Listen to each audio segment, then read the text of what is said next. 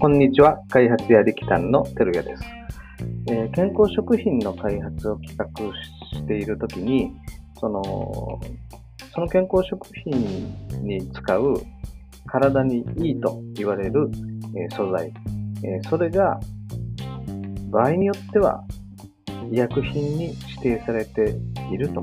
いうことがあったりします。そういった時には、あの、もうその開発っていうのはできませんので、えー、注意が必要です。あの、よく知られてる健康食品とかですね、そういったものを、あの、より、あの、いいものに差別化して、えー、商品化すると。まあ、そういった時にはこういう問題は起きないんですけれども、あの、特に沖縄っていうのはいろんな薬草が生活の中で使われていたということがありますから、そういったあの食品として一般には流通していないけれども、あのまあ、民間伝承薬的な、薬草的なですね、えー、使い方をされていた植物に焦点を当てて、それをあの商品開発していこうといった場合によく問題になってくることがあるんですけれども、あの、厚生労働省のルールの、まあ、一つのこう事例みたいな、えー、示し方になってるんですけれども、あの食薬区分と俗に言われるものがあります。で、それは、あの、その植物とか、あるいは成分だとか、化学物質だとかが、あの、医薬品に、えー、該当するのか、あるいはそうではないのか、ということを、あの、まあ、建前上はですね、事例という形で示している、あの、リストがあるんですね。で、これは対になっているリストで、あの、正確に言うと、もっぱら医薬品として使用される成分本質リストというものと、もう一つが、えー、医薬品的効能効果を標榜しない限り医薬品と判断しない成分本質リストっていうのがあるんですよ。で、最初に言ったものを、あの、略して、もっぱら医薬品リストなんて、あの、言われたりするんですけどね。あの、このもっぱら医薬品リストに、えー、植物とか成分とか、あるいは動物由来のものとか、そういったものがこう、ずっとこうリストアップされていくんですね。で、そこにリストアップされている素材っていうのは、あの、もうとにかくどう使おうがこれは医薬品ですと。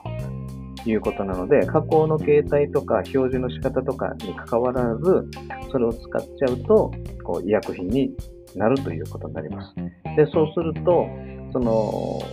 医薬品っていうのは製造するにも販売するにも国の、えー、許可が必要ですから、そういう許可を取得していない企業がそういったものを開発してもですね、あの、販売はできないということにあのなります。ですから、最初でこのリストにあの入っていないかどうかということを確認する必要がある。で、一方で、あの、えー、もう一つのですね、医薬品的効能効果を標榜しない限り、え医薬品とは判断しない成分本質リスト。まあ、ここにリストされていれば、ま厚労省としては、これは医薬品とは判断しないというふうに見てるんだなと、そういったことが確認できるわけです。で、えー、厄介なのはですね、このリストがですね、時々変更されるんですね。で、今まで、その、えー、医薬品、もっぱら医薬品のリストに、えー、入っていなかった素材。これが、あの、いろいろ厚生労働省の中で審議されて、そのリストに突然、こう、掲載されるということが、あの、あります。で、以前ですね、そのパパイヤに含まれている酵素で、パパインという酵素があるんですけれども、まあ、これが体にいいということで、そのパパインを濃縮したり、パパインの含有量をアピールしたりとかですね、えー、そういう商品開発が流行った時期があります。で正直言って私の個人の見解としては、あのパパインという酵素が何かこう体にですね、あのいいあの作用を及ぼすというのはちょっと考えにくいんですけれども、まあ、有用な酵素であることはあの確かです。タンパク質を分解してお肉を柔らかくするということがありますから。だけどそれ自体があの何か健康食品みたいな機能性があるかっていうとちょっとわかんないですね。ただ、それが非常に流行ったことがあったと。で、ある日、あの、それが医薬品に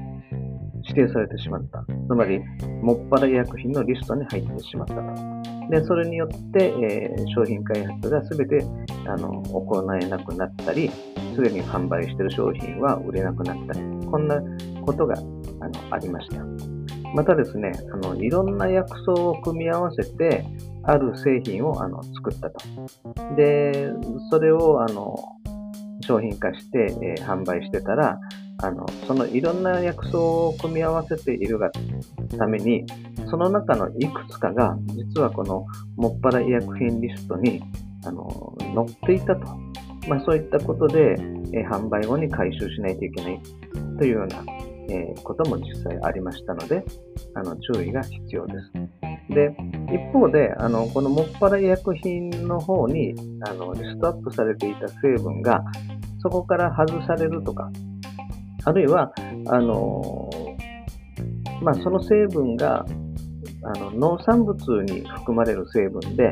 まあ、農産物を普通に加工して、えー、その加工食品に入っている部分分にはいいですよっていう運用改善がされているものとかですね、えー、そういったものが出てきたりもしますので、えー、そういった時にはこう、